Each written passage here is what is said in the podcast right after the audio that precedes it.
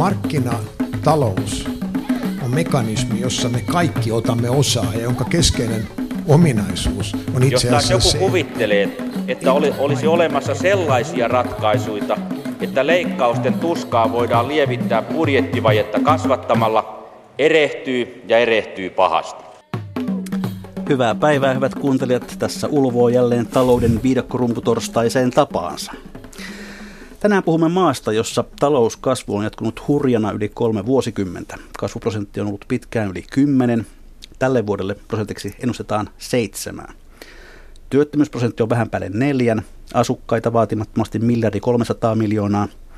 Kyse on maailman toiseksi suurimmasta taloudesta, taloudeksi nousseesta Kiinasta, jonka bruttokansantuote dollareissa mitattuna on noussut noin 9 biljoonaan Amerikan dollariin. Biljoona on miljoona miljoonaa, eli tuhat miljardia, siis aika isoja lukuja. Maailmankaupan kävijänä Kiina on jo ykkönen, kun vienti ja tuonti lasketaan yhteen. Kiina on myös Suomelle tärkeä kauppakumppani. Viime vuonna se oli seitsemänneksi tärkein vientimaamme ja neljänneksi tärkein tuontimaamme. Viimeisen seitsemän vuoden aikana Kiina on vastannut yli kolmas osasta maailmantalouden kasvusta. Tätä esitelmää voisi jatkaa varmaan tässä pitkäänkin, mutta lopetetaan se nyt tähän ja esitellään päivän vieraat. Mikä maksaa ohjelmaan tervetuloa ekonomisti Riikka Nuutilainen Suomen Pankista sieltä siirtymätalouksien tutkimuslaitokselta. Kiitos. Ja tervetuloa johtaja Marko Vänskä Finprosta. Kiitos. Ja kohta puolin otamme mukaan myös kolmannen Kiinatuntijan juristi Jari Vepsäläisen tuolta maailmalta. Hän on asunut Hongkongissa kolme vuosikymmentä ja seurannut Kiinan kehitystä ikään kuin sisältä päin. Mutta Riikka Nuutilainen ja Marko Vänskä, mm, kertokaa nyt alkuun, minkälainen suhde teillä on Kiinaan, eli miten olette joutuneet sekä tekemiseen, aloitetaan Riikka Nuutilaisesta. No, itselläni on enemmän tämmöinen akateeminen suhde alun perin Kiinaan, että, että Kiina on perehtynyt enemmän akateemisen tutkimuksen kautta. Itse asiassa jo vuonna 2007 olin tekemisissä Kiinatutkimuksen kanssa, jolloin se tietenkin oli, oli paljon vähäisempää olemassa oleva Kiinatutkimus kuin mitä, mitä nykyaikana, kun tuntuu, että se on tässä ihan viime vuosina aivan räjähtänyt.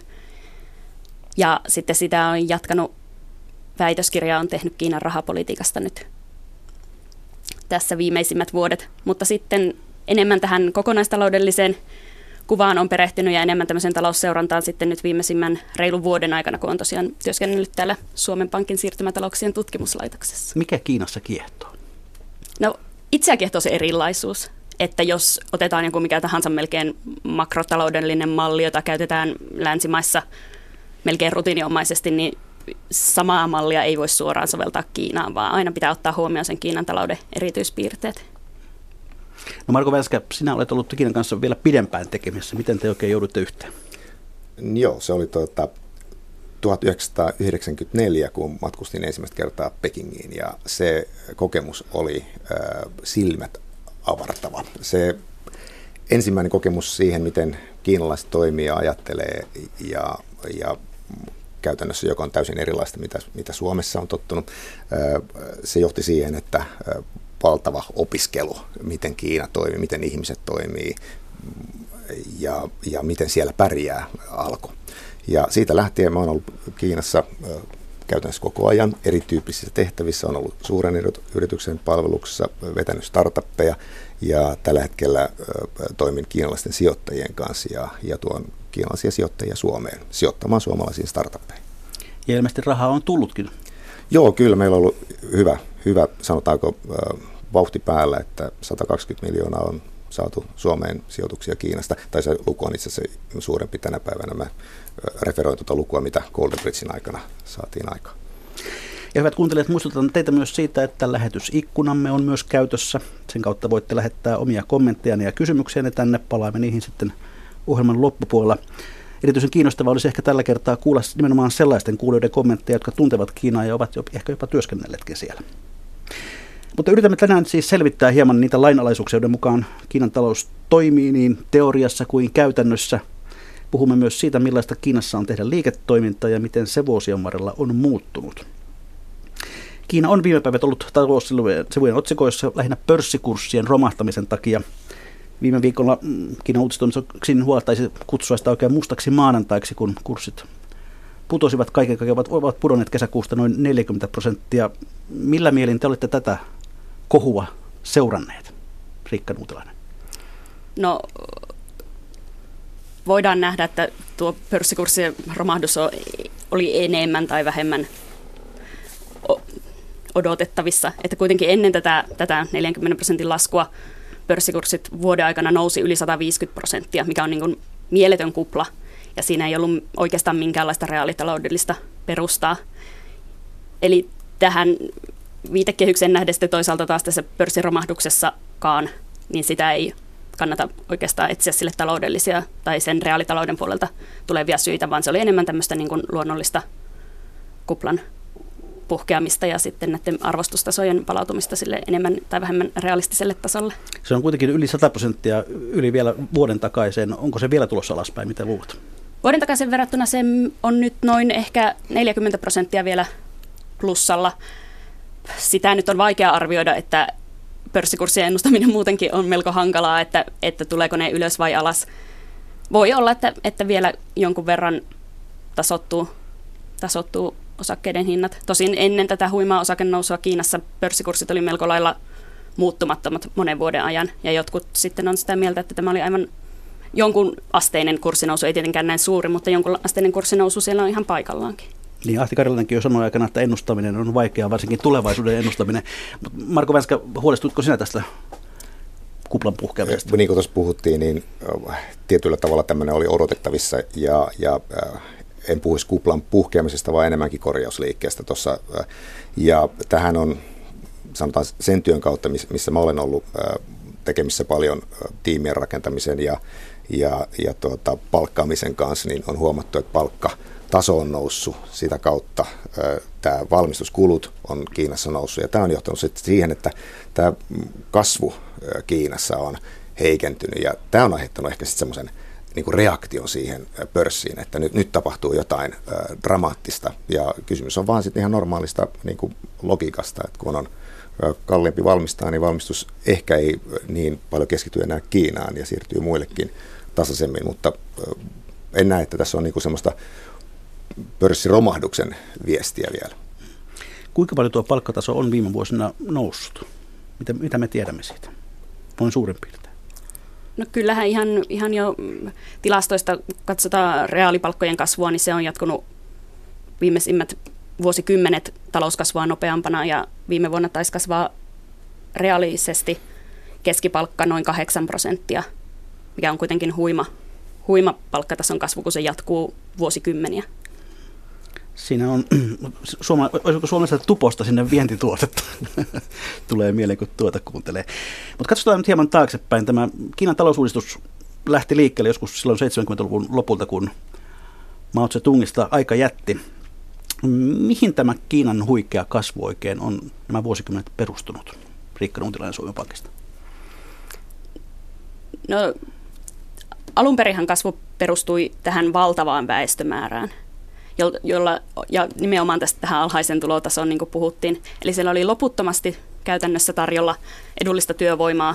Ja sitten kun taloutta alettiin voimakkaasti avata nimenomaan tämän ulkomaankaupan kautta, haluttiin tehdä Kiinasta tämmöinen, voisiko sanoa maailman tehdas, jossa halvalla työvoimalla tuotettiin paljon tavaraa ja vietiin sitä ulkomaille. Ja tavallaan nyt se vaihe on tulossa jonkinlaiseen päätökseen. Se on tulossa päätökseen ehdottomasti, että se on vaatinut ihan todella paljon resursseja. Koko maailman kaupan raaka-ainekaupassa voidaan nähdä, miten suuri osuus Kiinalla siinä on. Se ei ole tavallaan kestävällä pohjalla, sama kasvu ei voi jatkua. Ja sitten toinen on tämä tietenkin nämä ympäristöongelmat, mitkä on ihan valtavat Kiinassa. Ja samantyyppinen kasvumalli ei voi jatkua. Ja kolmantena tietenkin on myös tämä, tämä halpa työvoima, että ei sitäkään enää ole sillä lailla tarjolla, niin kuin puhuttiin, palkkataso on nousussa. Ja tämä maaseudulta kaupunkeihin töihin tuleva väestö on, sen kasvuvauhti on vähentynyt ja, ja itse asiassa jo työikäinen väestökin Kiinassa on laskussa. Jos me yritämme jollakin tavalla ymmärtää, että miten tämä Kiinan talousjärjestelmä toimii, niin ensinnäkin maata johtaa kommunistinen puolue. Moni ihminen, joka Kiinassa on käynyt, sanoo, että sen kapitalistisempaa maata kuin Kiina ei olekaan. Miten tämä yhtälö toimii? Riikka Nuutinen. No siitä voi ehkä käyttää semmoista ajatusmallia, että, että kommunistinen puolue on ostanut tavallaan tämän, tämän oikeutuksensa valtaan tällä nopealla talouskasvulla. Että t- tavallaan niitä reformeja, joilla saadaan talouskasvua aikaan, niitä on toteutettu aika kunnianhimoisesti ja määrätietoisesti. Jolloin sitten, kun just reaalipalkat kasvaa nopeasti, ihmisen elin, ihmisten elintaso koko ajan paranee, niin on sillä niin kuin tavallaan kansa on pysynyt tyytyväisenä ja puolueen vallassa. No, Marko äsken, miten sinä näet tämän maailman kapitalistisen maa, jota johtaa kommunistinen puolue? Ehkä mä näen sieltä operatiiviselta tasolta tätä enemmän ja, ja tuota, niiden yritysten kanssa, minkä kanssa olen toiminut, niin näen, että ne toimii aika itsenäisesti, mutta kuitenkin siellä on semmoinen tietty ohjausregulaatio, jo, joka, joka on sitten sen ylimmän johdon, ylimmän valtiojohdon käsissä. Eli näen tämmöisenä isona, Kiinan isona konsortiona, mitä, mitä johdetaan yhdestä paikasta. Sitten nämä on tytäryhtiöitä, nämä yritykset siellä Kiinan sisällä. Minkälaisissa käytännön asioissa se näkyy, että, että tämmöinen kommunistinen puolue siellä kuitenkin on? Ei se, ei se näy käytännön asioissa. Käytännössä yritykset toimii niin, niin kuin kaupallisin ehdoin siellä, mutta tietyllä tavalla se, ehkä se mm, yle, ylimmän johdon tuki on tietenkin ohjaa myös samalla tavalla niitä kiinalaisia yrityksiä, kuten myös ulkomaalaisia yrityksiä Kiinassa. No sinä aikana, kun olet Kiinassa nyt parin vuosikymmenen aikana tehnyt erilaisia asioita, niin miten Kiina on muuttunut siinä ajassa? Ö, valtavasti. 94, kun menin Pekingiin, niin siellä oli tuota pelkkiä pyöräilijöitä ja keltaisia takseja.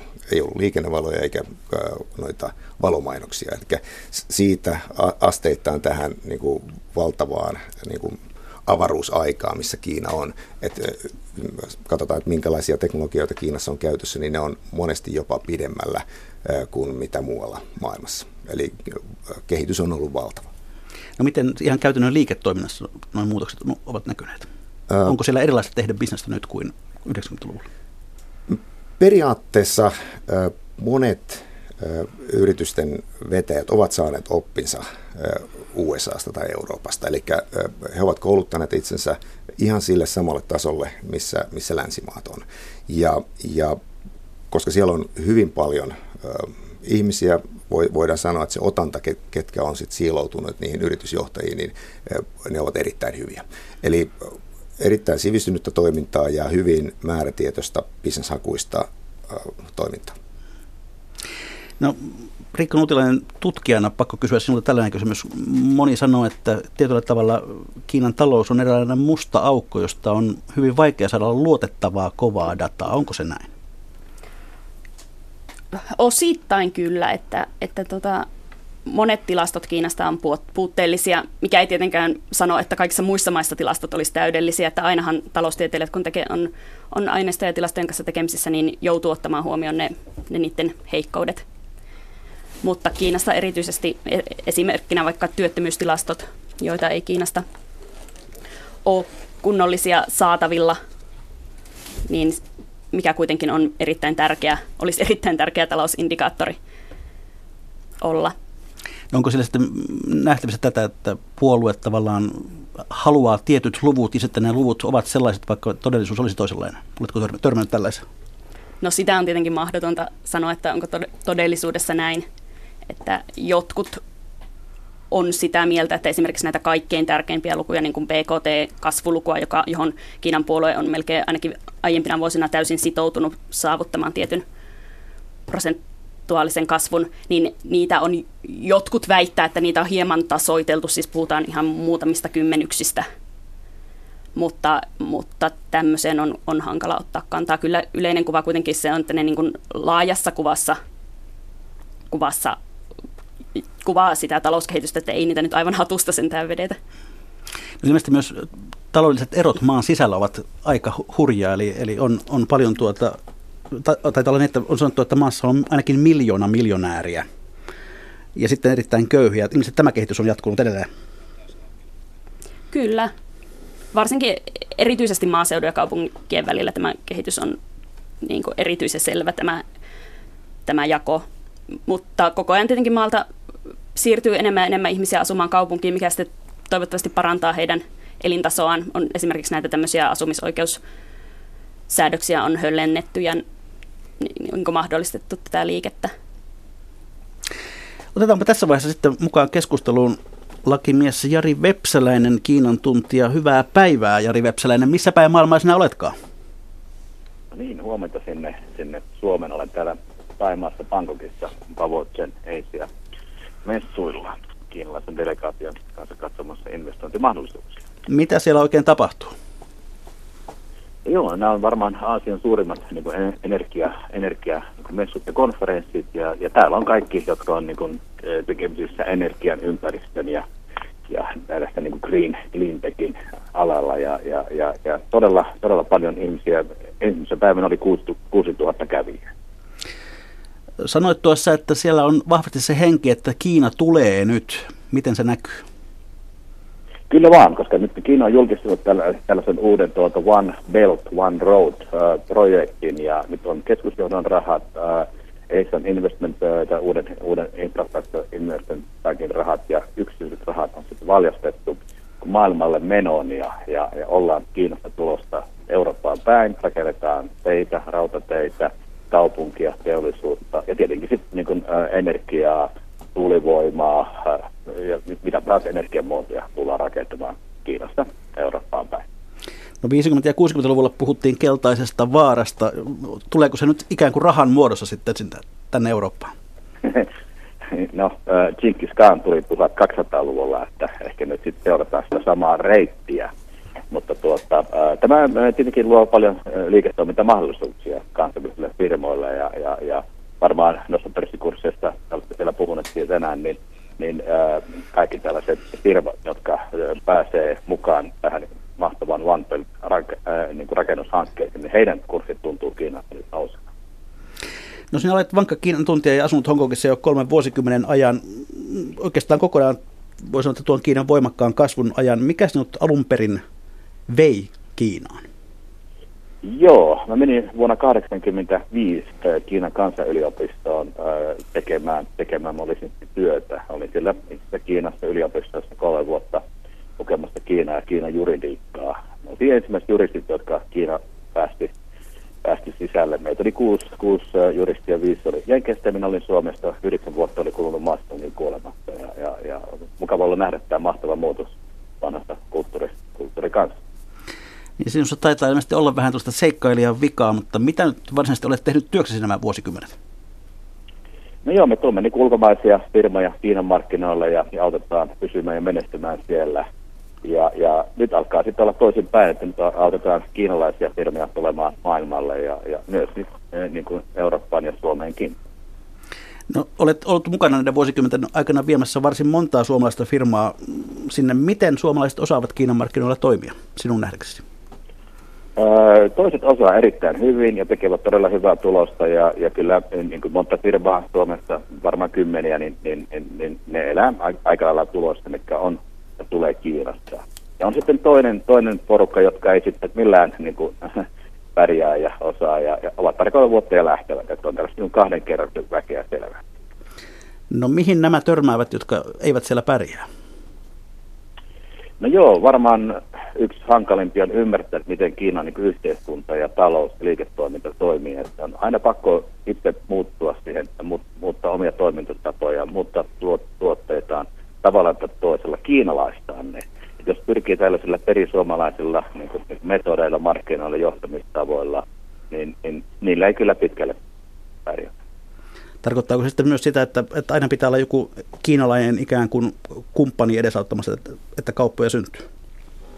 Ehdottomasti. Aina tarvitsee olla, olla, olla mukana kiinalaisia, joko omassa firmassa tai sitten tällaisia niin kuin, ä, ä, erilaisia neuvoantajia ja, ja ovien aukaisijoita, ja, jotka sitten puhuu sinusta hyvää Kiinan, Kiinan governmentille ja yrityksille. Ja yleensä kiinalaiset uskoo toisia kiinalaisia paljon enemmän kuin ne uskoo meitä länsimaita. Niin jos yrittäisimme tässä vääntää jonkinlaisen ABC-oppaan siitä, miten Kiinassa liike-elämässä menestyy, siis vähän tyyliin, miten menestyä vaivatta liike-elämässä Kiinassa, niin mitä siihen oppaaseen pitäisi kirjoittaa, Jari Vepsäläinen? Hyvä kysymys. Varmaan eh, ensimmäinen tärkeä on oma aktiivisuus. Eli aktiivisuus, aktiivisuus, aktiivisuus. Tällainen tuota, ä, ä, ä, niin kuin myynti, myyntimentaliteetti Kiinassa toimii, se on oikeastaan niin kuin myyntimiehen unelma toinen varmaan on, mitä sanoinkin tuossa juuri, että täytyy olla valmis muuttamaan toimintatapojaan, tuotteitaan, mukauttaa itse Kiinan toimintaan. Ja kolmas on varmaan se, että täytyy kestää niin kuin iskuja. Kiinassa tulee erilaisia vastoinkäymisiä, että ei kannata niin kuin ensimmäisen kynnykseen kompastua, vaan jatkaa eteenpäin. Ja, ja, ja kyllä sieltä, kun tekee oikeita asioita oikeasti ihmisten kanssa, niin, niin bisnestä alkaa tulemaan. Marko Vänskä, haluatko täydentää tällaista ABC-kirjaa? Joo, Jari tuossa mainitsikin erittäin tärkeät, tärkeät alueet ja yksi toi on toi suhdetoiminta näiden kumppaneiden kesken, niin monesti moni, moni bisnes alkaa vasta sitten, kun e, tuntee toiset, toisen osapuolen tarpeeksi hyvin. Ja kiinalainen arvostaa sitä, että on tuntenut tämän kumppaninsa jo, jo kauemman aikaa. Ja tästä, tästä voisi kertoa yhden lyhyen, lyhyen tapauksen, kun, kun tuota, menin tapaamaan yhtä rahaston, rahaston tuota partneria ja, ja siinä ovella sitten hän, hän sitten mulle sanoi, että hei Marko, kiva nähdä pitkästä aikaa. Ja mä katson kaveria silmiä. Mä sanoin, että nyt en, nyt en kyllä muista, että, että missä me ollaan tavattu. Ja kaveri sanoi, kymmenen vuotta sitten kutsuit mut formulakisoihin Sanghaissa. Ja, ja, tuota, ja sitten mä tietenkin muistin tämän kaverin. Ja siihen liittyy se, että me oltiin listattu näitä nousevia staroja Kiinasta, nuoria kundeja. Ja hän oli varmasti nuorin kundi, ketä, ketä me kutsuttiin silloin siihen, siihen tilaisuuteen mukaan. Ja hän oli nyt sitten perustanut fundin ja, ja tuota, on sitten meidän yhteistyökumppani näissä tuota, sijoitustoiminnassa. Eli johti sitten ihan konkreettiseen liiketoimintaan. Kyllä, kymmenen vuotta myöhemmin, mutta näin, näin, niin kuin, näin, näin se tuota, tapahtuu, että sulla täytyy olla se perusta kunnossa, luottamus kunnossa, kunnossa jo niin kuin pitkän aikaa ennen kuin liiketoiminta käynnistyy. Jari Vepsänen, kuinka tavallinen tarina tämä on? Joo, kyllä Kiinassa ää, aikaa menee suhdetoimintaan ja, ja, ja minäkin siinä olen ollut 30 vuotta, niin ensimmäinen kymmenen vuotta niin ei, ei oikeastaan vielä pääse sisälle kiinalaiseen yhteiskuntaan ja silloin ei oikein vielä niin oteta mukaan kiinalaisiin piireihin. Seuraava kymmenen vuotta niin varmaan alle pääsemään ja, ja sitten on niin kuin, aika niin kuin, nostaa, nostaa niitä, niitä satoja tuloksia 30 vuoden jälkeen, että pitkä on tie Kiinan markkinoille. No Kiina on myöskin suuri maa. Kuinka paljon sen suhteen on eroa, missä päin maata yrittää liiketoimintaansa harjoittaa? Jari Vepsäläinen. Joo, joo, jos minä tuohon voi vastaan, niin alun perin se oli rannikolla Shanghain, Shanghain ympäristössä etelään, etelään Hongkongiin ja, ja ylös sitten Qingdaoihin, mutta nykyään ne bisnekset kyllä tehdään tuolla sisämaasta, Wuhan, Chongqing, Xi'an ja, ja, ja varmaan nyt tämä One Belt-projekti tuo enemmänkin sitten myös, myös niin kuin vielä enemmän sitten niin kuin länteen sitä bisnestä, että sinne kannattaa siis hirveän alkaa niin kuin suuntaamaan toimintaa.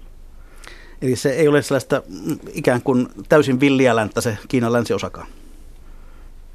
Ei, kyllä siellä on hien, hienoja kaupunkia ja, ja, ja, ja äh, totta kai sinne nyt rakennetaan lisää ja lisää ja todellakin sielläkin talous nousee monta prosenttia vuodessa. Varmaan, varmaan talouskasvu saattaa sielläkin olla 10 prosenttia. Ja siellä on se todellinen kasvu ja, ja siellä on todella paljon ihmisiä, niin kuin, niin kuin Sichuanin maakunnasta päätää olla 130 miljoonaa. Ne on tällaisia niin kuin Saksan kokoisia talousmaa. No tuossa äsken jo viitattiin hieman siihen, että kaikki eivät siellä Kiinassa onnistu. Millainen on sellainen tyypillinen epäonnistumistarina?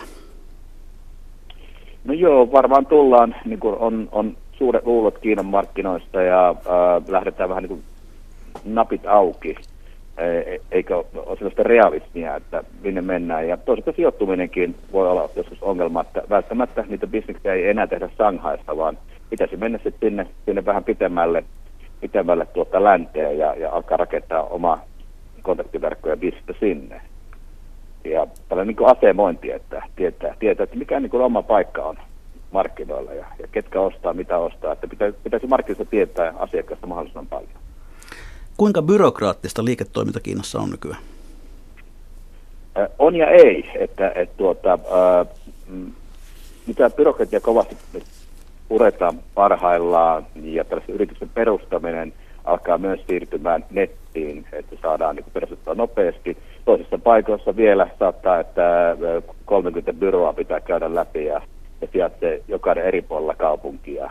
Siinä menee varmaan kuukausia ennen kuin paperit on kertonut kaikki, kaiken byro läpi, mutta tuota, nykyinen kaupungin pyrkii poistamaan paljon byrokratiaa ja helpottamaan niin ulkomaalaisten yritysten tuloa Kiinan markkinoille. Eli normien poistotarkoit on sielläkin päässä sitten käynnissä niin kuin, niin kuin täällä. Kysypä nyt vielä tämmöisenä... Ehdottomasti, se on, se on todella tarpeen. Aivan. Kun kysyy tässä meidän itäisessä naapurimaassa Venäjällä toimivien suomalaisyritysten edustajilta, että ovatko he koskaan törmänneet korruptioon tai suojelurahan pyytäjiin, niin kaikki kiistävät asiaa, mutta toisaalta kaikki tuntuvat kyllä tuntevan jonkun muun, joka näihin on törmännyt. Onko se Kiinassakin vähän näin? Ja kyllähän Kiinassa nyt tämä uusi, uusi hallitus niin on todella tuota, äh, ottanut rankan käden tätä korruptiota vastaan. Ja, ja jos, jos muistan oikein, niin pari kolmesta tuhatta virkamiestä on nyt pidätetty ja selvitetään. Ja, ja Kiina pyrkii niin puhdistamaan tätä, tätä tuota, korruptiota, mutta tämä on tuhansia vuosia vanha perinne mandarinin aikaan ja, ja nyt pitää, pitää sitten Kiinan niin modernisoida kaikki nämä, nämä tällaiset antotable-rahat, mitkä niin on yhteiskunnassa ollut läsnä joka puolella, myös kouluihin pääsemiseen vastaaviin opettajille tarjotaan jotain rahaa, että lapsi pääsee hyvän kouluun. Ja näistä kaikista nyt pyritään pääsemään eroon. No Marko Vänskä Finprosta, kuinka tuttu sinulla on tämä lause, projektin pitää hyödyntää molempia osapuolia?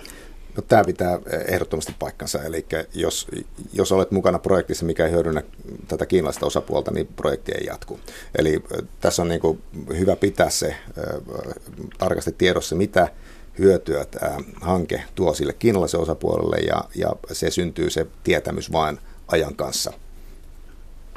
No sinulla on paljon kokemusta neuvotteluista kiinalaisten kanssa. Minkälainen on kiinalainen neuvotteluprosessi? Tähän, tähän suosittelen kyllä tutustua niin kuin ihan äh, olemassa olevan materiaalien kautta. Se on monimuotoinen äh, ja siinä on monta vaihetta. Neuvottelut saattaa kestää äh, vuoden, kaksi vuotta. Äh, toimitaan tällä hetkellä sijo- sijoittajien kanssa, jossa sitten nämä neuvottelujaksot jaksot todellakin on pitkiä. Äh, neuvottelutilanteeseen kannattaa mennä tutustumalla vastapuoleen, heidän tarpeisiin ja heidän tilanteeseen hyvin. Näin tekee myös kiinalainen. Siellä ei tulla takki auki keskustelutilaisuuteen ja neuvotella noin niin kuin lämpimikseen, vaan jokainen tapaaminen on neuvottelutilaisuus, vaikka se tuntuisi tämmöiseltä epäformaalilta tapaamiselta, niin kaikki vie asioita eteenpäin neuvottelut saattaa edetä välillä hyvin eteenpäin, sitten ottaa välillä rankkoja taka-askeleita, ja, ja, mutta jos kuitenkin se yhtenäinen luottamus on siellä ja, ja se suhde toimii, niin lopulta päästään sitten sopimukseen, joka on sitten tämmöinen win-win. Ja siinä kannattaa suomalaisen osapuolen varmistaa se oma win-puoli kuitenkin, että sitä ei se kiinalainen osapuoli varmista.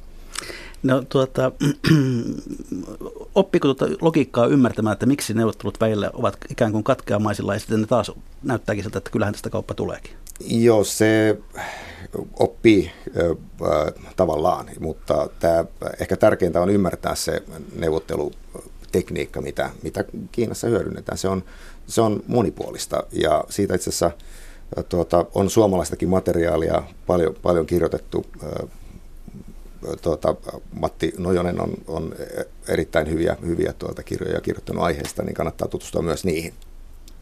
No, luin tuossa hiljan erään suomalaisen johtajan kertomuksen cleantech-kaupoista Kiinaan, ja ne sujuvat suurin piirtein näin, että aluksi oltiin hyvin kohteleita puolia toisin. Sitten väillä saatiin kuulla suoraa, suoraa huutoja, suorastaan solvauksia siitä, miten törkeät hinnat suomalaisilla ovat.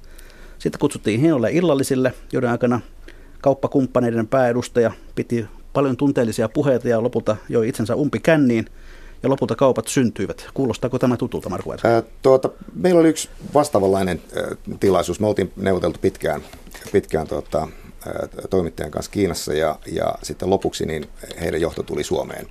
Ja äh, syötiin hyvin ja vietettiin hauska ilta. Ei puhuttu liiketoiminnasta toiminnasta mitään yhteistyöstä sen kummemmin kuin, että et, niin haluttiin vain tutustua vielä ja äh, toisiinsa. Odotettiin itse asiassa itse sitä, että he aloittaisivat tämän keskustelun äh, tästä sopimuksesta. Ja he lähti sitten seuraavana päivänä takaisin Pekingiin ja, ja il, ilmoittivat sitten, että, äh, että tuota, kauppa on syntynyt. Eli siinä on hyvin paljon sitä, että kun työ on tehty hyvin sillä niin kuin työpöydän ääressä, niin sitten se tapaamiset tavallaan vaan ehkä hiukan sitouttaa molempia osapuolia sen sopimuksen tekemiseen.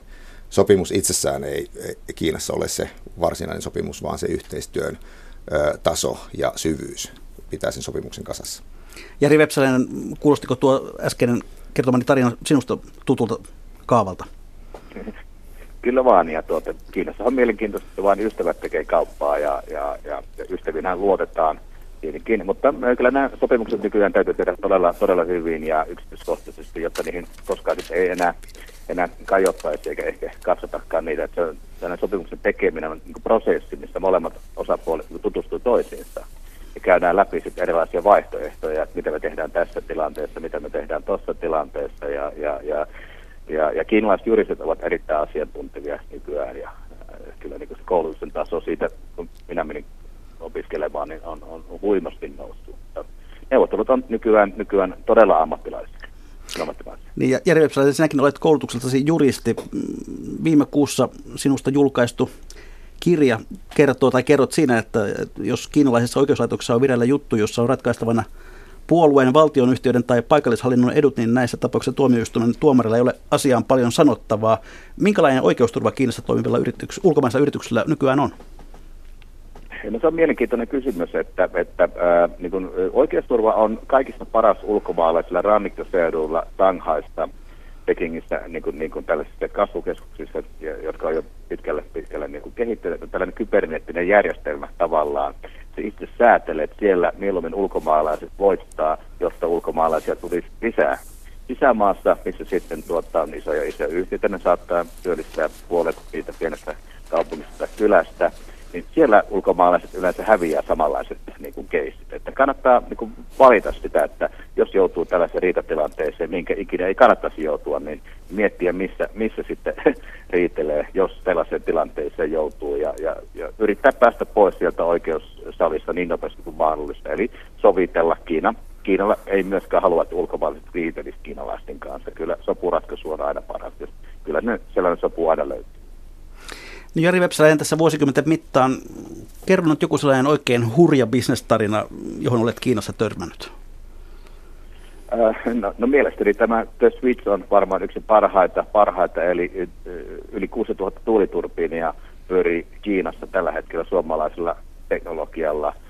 Ehkä noin 8 prosenttia koko Kiinan markkinoista ja, ja ei tarvitse Suomessa olla kovinkaan monta niin kuin, niin kuin The Switchin teknologiaa. Että tämä on aivan uskomaton tarina, mitenkä miten tuota, Kiinan markkinat voi vetää ja työllistää varmaan Suomessakin 300 ihmistä töissä. Ja, ja tarkoituksena on nimenomaan sitten pysyvät tässä Kiinan markkinoissa aika, aika tiukastikin niin kuin Switchillä. Että tämä on minusta aivan uskomaton niin kuin tarina, mitä suomalaiset on saanut aikaan.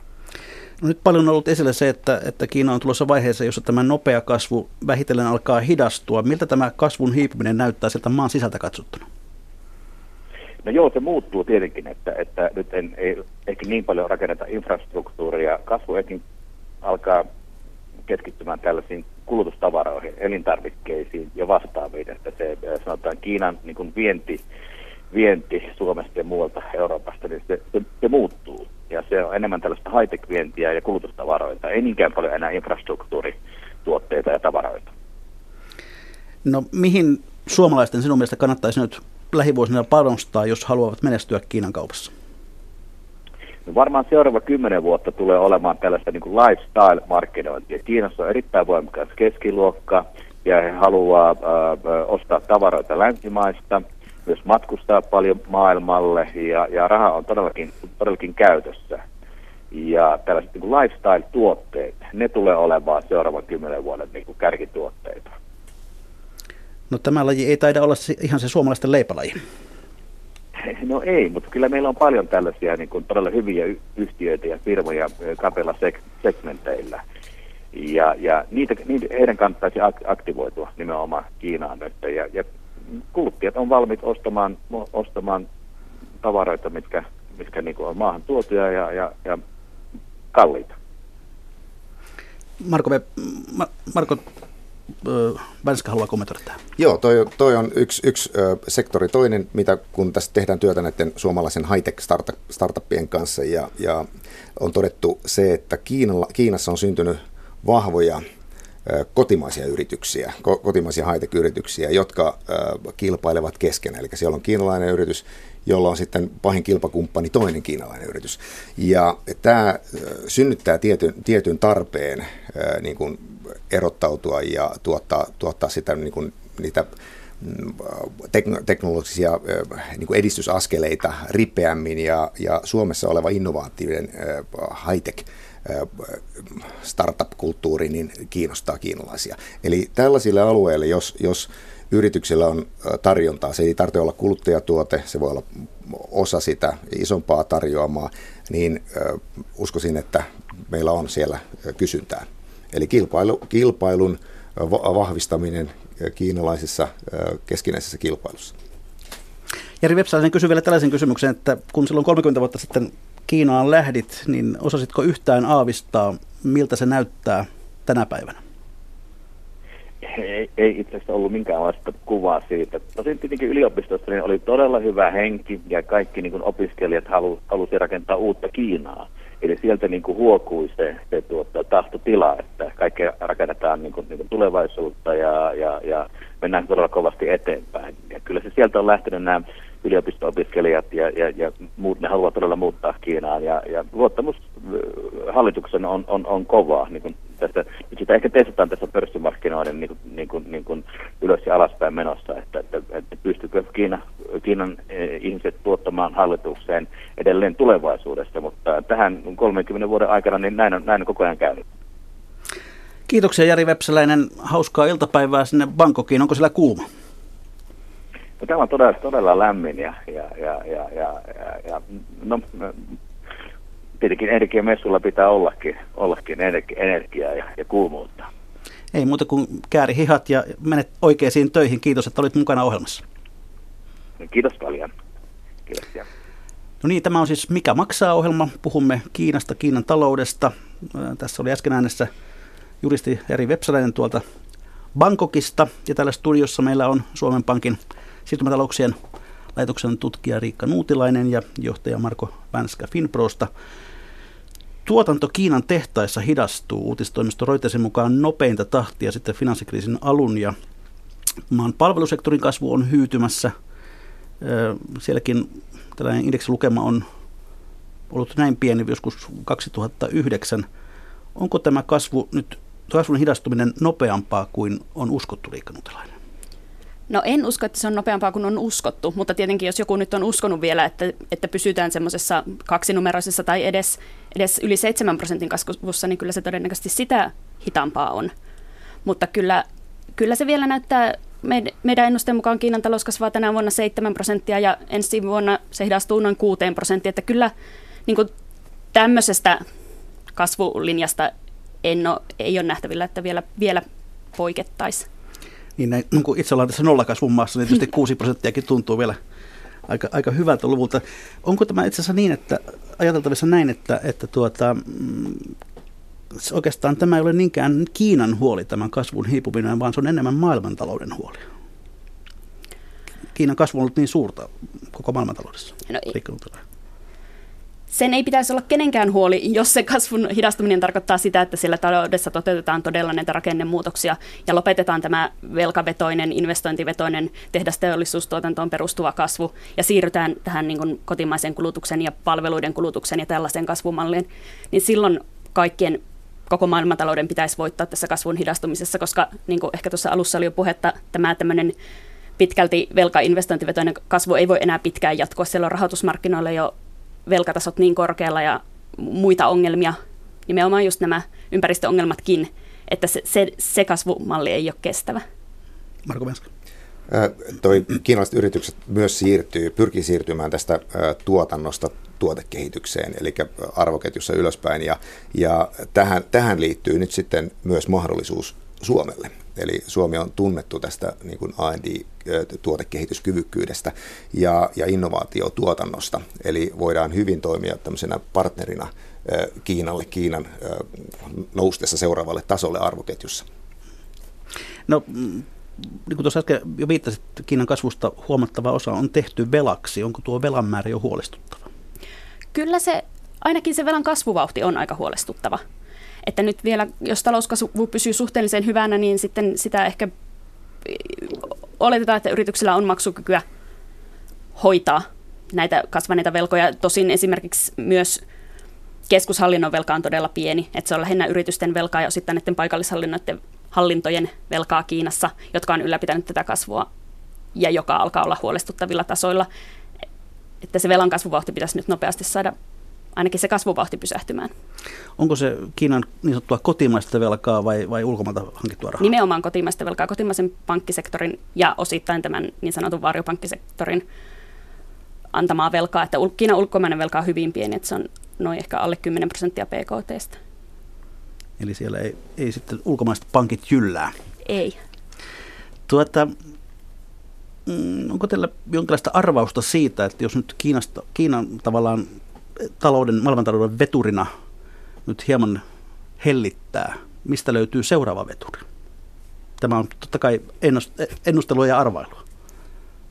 No, monet pitää esimerkiksi Intiaa hyvänä vaihtoehtona, että siellä kuitenkin talouskehitys näyttää positiiviselta, kasvuvahti on ollut aika nopeaa. Jos sielläkin talous, talouden mallia, kasvumallia saadaan muutettua vähän ehkä Kiinan vanavedessä, niin se voisi olla yksi vaihtoehto. Sielläkin on se yli miljardin väestöpohja. Nimenomaan. Onko Marko Väskä samaa mieltä? Äh, voi olla näin. En tätä asiaa ole tutkinut mm-hmm. itse paremmin, mutta sanotaan, että toi USAkin saattaa olla tulossa takaisin. USA on kuitenkin aika hyvä pohja äh, niin kuin toipua tämmöisistä notkahduksista ja, ja uskon, että nämä kaksi isoa, mm. isoa talousmahtia, USA ja Kiina, on niin kuin aika tasapäin tuossa 2020.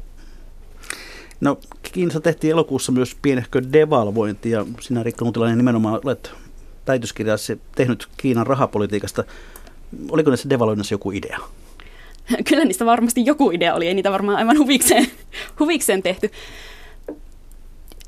Suurin idea todennäköisesti oli tämä valuutan vapaampi määräytyminen, valuuttakurssin vapaampi määrääntyminen. Eli Kiina on kuitenkin enemmän tai vähemmän sitonut valuuttakurssiaan dollariin nyt tässä viimeiset vuosikymmenet. Ja itse asiassa se on osoittautunut Kiinan esimerkiksi hintakilpailukyvyn kannalta huonoksi, tai ei välttämättä huonoksi vaihtoehdoksi, mutta se on, se on heikentänyt Kiinan hintakilpailukykyä esimerkiksi tämmöisellä reaalisella valuuttakurssilla mitattuna viimeisen kymmenen vuoden aikana, niin, niin Kiinan valuutta on vahvistunut yli 50 prosenttia.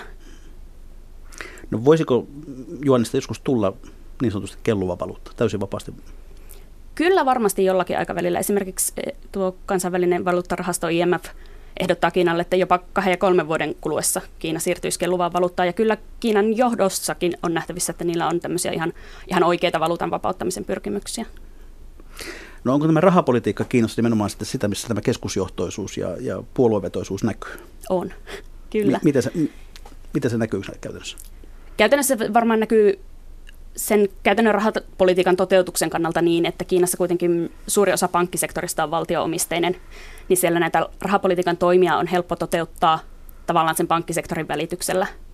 Eli joitain esimerkiksi lainanantoa saadaan kohdennettua tiettyille alueille tai tietyn tyyppisille yrityksille niin, että keskuspankki enemmän tai vähemmän määrää tai keskustelee näiden liikepankkien kanssa ja kertoo, että näille alueille olisi hyvä, hyvä nyt lainata enemmän, tai sitten tarjoaa jotain jotain edullisempaa lainaa tai, tai jotain muita helpotettuja ehtoja, jos nämä liikepankit toteuttaa tätä keskuspankin tavallaan määräystä.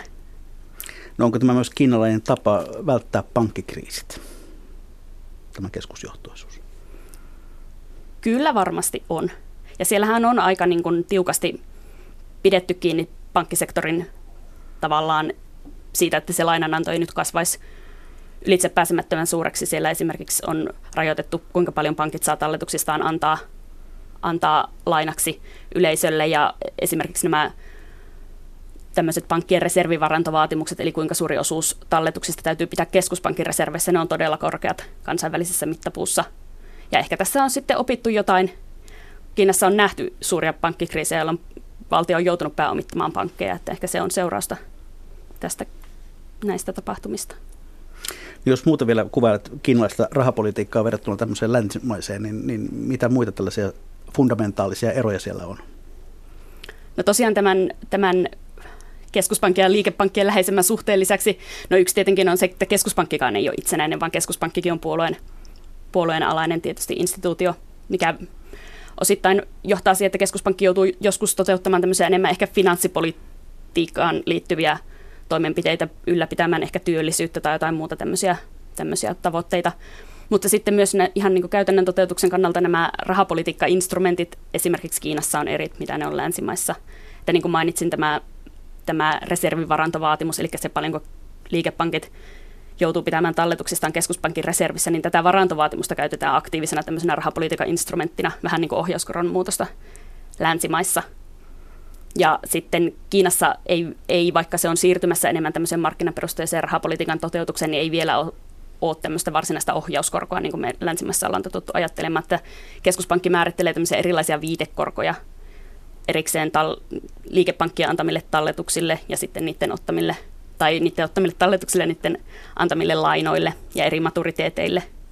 Ja näitä viitekorkoja sitten pidetään tavallaan ohjauskoron vastineena, vaikka toisaalta korkojen vapautus on mennyt jo siihen, että oikeastaan näillä viitekoroilla ei sinällään ole enää suuresti virkaa, että aiemmin liikepankit sai lainata, lainata rahaa tai sitten ottaa talletuksia nimenomaan tällä keskuspankin määrittämällä viitekorolla. Mutta nyt korkoja on vapautettu niin, että enää oikeastaan liikepankkien ottamien talletu, yli vuoden mittas, anteeksi, alle vuoden mittaisten talletusten talletuksille maksettavan kor, korolla on yläraja, joka on siis yksi ja puoli kertaa tämän keskuspankin määrittämä viitekorko, mutta kaikilta muilta osin korot on vapautettu, lainakorot on vapautettu ja näin. Hyvä. Puhutaan sitten muutama sana suomalaisfirmoista. Marko Vänska, uskallatko sanoa, mitkä firmat suomalaisista ovat nyt kaikkein eniten varpaillaan tästä Kiinan hidastuvasta kasvusta? Ö, tohon on vaikea, vaikea mennä sanomaan, mutta... Ö, Toimialoja edes. Ö, ö, jos nyt ajatellaan tätä... Ö, niin kuin potentiaalikulmassa kuitenkin, kuitenkin vielä. Mä en usko, että tulisi semmoista syvää notkahdusta tähän, että Kiina, Kiina nousee ja kysyntä siellä, siellä tulee kasvamaan. Eli näillä, näillä alueilla, missä, missä nytkin toimitaan, ICT ja cleantech ja life science, ju, juuri tämmöistä terveysteknologia, mm. niin kysyntä tulee olemaan edelleen hyvä. Se, se ihmismäärä, mikä Kiinassa on, joka, joka hyödyntää ja, ja ostaa näitä tuotteita ja palveluita, tulee säilymään. En usko, että tässä tapahtuu. Tämä on väliaikaista korjausliikettä. No, tekisikö meille hyvää opiskella enemmän tällaista niin sanottujen kuluttajatuotteiden valmistamista, koska meillä, me olemme perinteisesti olleet hyviä tekemään paperikoneita ja kaikkea tämmöistä investointitavaraa, mutta vähemmän kulut, kuluttajalähtöistä tavaraa. Kuluttajatuotteet, meillä on paljon kuluttajatuotteita itse asiassa, kun katsotaan just juuri näitä alueita, puhutaan pelituo, peliteollisuudesta Suomessa ollaan erittäin, erittäin hyvin tuota, menossa myös Kiinan suuntaan. Terveysteknologia, äärimmäisen kiinnostava alue, jossa sijoittajat sijoittaa suomalaisiin, suomalaisiin yrityksiin. Eli mun mielestä se tutustuminen tietenkin markkinaan on tärkeää, eli ymmärtää se, että miten markkina toimii ja mitkä, mitkä ne on ne rajoitukset tietyllä alueella. Puhutaan life science terveysteknologiasta muun muassa, niin siellä on tietyt regulaatiot, jotka täytyy tietää ja tuntea, ja markkinoille ei pääse ilman, ilman näiden täyttämistä. Cleantech on iso alue ja, ja valtava tarve, mutta ne kokonaisuudet, mitä sinne myydään, on sitten enemmän tällaista ratkaisumyyntiä. Sinne ei mennä yhdellä tuotteella, vaan käytännössä mennään ratkaisemaan ongelmaa, joka on isompi. Ja tässä, tässä Suomella on nyt sitten tällaisia alueita, missä toimitaan jo esimerkiksi Pekingin ilman laadun puhdistamiseksi sekä ulko, ulkona että sisällä, niin, niin ihan hyvällä, hyvällä sykkeellä. No, Rikka Nuutilainen, onko Kiinan hidastuva kasvu, voiko se olla uhka Suomen talouden elpymiselle? No en, en pitäisi sitä ainakaan suurena uhkana. Just niin kuin Marko sanoi, ei, ei tässä nyt ole oletettavissa mitään kasvun romahtamista, että jos kasvu nyt puoli prosenttiyksikköä tai prosentin hidastuu, niin se on, se on aivan odotettua. Enkä pidä sitä mitenkään erityisen suurena uhkana.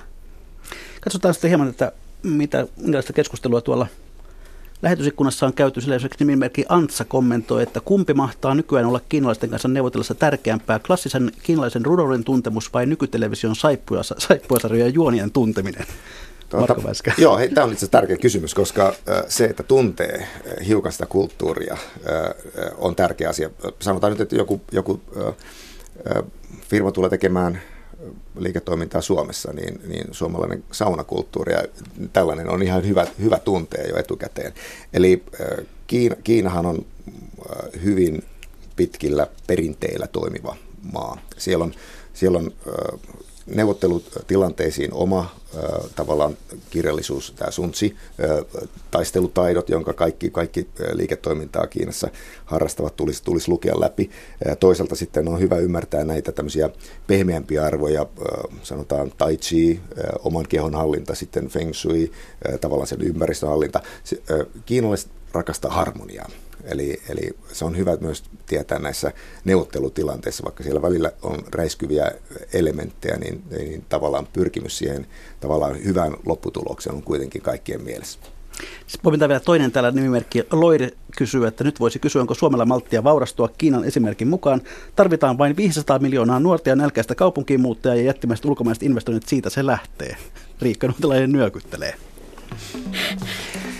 Ja hyvät kuuntelijat, sitten olemme jälleen siinä kohtaa lähetystä, kun on viikon talousvinkkien ja talousviisauksien aika. Laittakaa hyvä kiertämään, jakakaa viisautta toisillenne. Rikka Nuutilainen, millainen on sinun viikon talousvinkkisi tai viisautasi? No, jos nyt tätä tämän päivästä keskustelua vetää yhteen, niin sanotaan nyt niin, että, että tämä tämmöinen kasvun hidastuminen Kiinassa, mitä ollaan odotettu, niin se on itse asiassa hyväksi koko Kiinan taloudelle ja ja koko maailmantaloudelle. Pitkällä aikavälillä nopea kasvu ei ole ylläpidettävissä ja se voisi johtaa semmoisen nopeampaan äkkipysähdykseen, jolla sitten voisi olla isompi, isompi vaikutus maailmantalouteen. Eli varoittakoon liian nopeaa kasvua. Sitten Marko Vänskällä on kuulemma vaikka kuinka monta vinkkiä, mutta valitse sieltä nyt se kaikkein viisain. Tuota, jos lähdetään ihan perusteista niin, ja puhuttiin tuosta tämmöisen suhdetoiminnan tärkeydestä, niin, niin äh, mun vinkki on, että hankkikaa kiinalainen kaveri ja, ja tutustutte siihen näihin periaatteisiin huomattavan nopeammin kuin, kuin tuota, lukemalla, lukemalla kirjallisuutta. Tietenkin sen kaverin hankkimisessa voisi kirjallisuus olla jo siellä tausta, taustatietona ja, ja, ja siihen tietenkin auttaa se, että oppii, osaa vähän kiinan kieltä. Tällaiset vinkit. Eli Kiinassa ei kaveritta pärjää, ja tosiaan kun heitä 1,3 miljardia on, niin luulisi, että sieltä kaveri myös löytää, kun sellaista lähtee etsimään. Sitten viikon yleisövinkki, jonka on lähettänyt nimimerkki Musta Kasi Imatralta. Nyt on oikea aika kilpailuttaa pankkeja. Kilpailutin oman asuntolainani koron ja hämmästykseni oli suuri, kun sain pankin marginaali putoamaan yli prosentista aina 0,75. Se oli mukava alennus ja tuli pienellä vaivalla. Hypoteekkiyhdistys muuten povaa, että marginaalit ovat laskusuunnassa pitempään, joten aion pysyä hereillä ja kilpailuttaa ensi vuonna uudelleen. Sitähän ne pankitkin rakastavat, että kilpailutetaan, joten antakaa mennä. Kiitoksia Riikka Nuutilainen, kiitoksia Marko Vänskä, kiitoksia kuuntelijat. Ensi viikolla teemana on Suomen ja Venäjän taloussuhteet kolmen vuosisadan aikana. Vieraana historiaprofessori Markku Kuisma, jonka uusi kirja julkaistaan tasan viikon kuluttua. Eli mikä maksaa, sitä ihmetellään jälleen viikon kuluttua.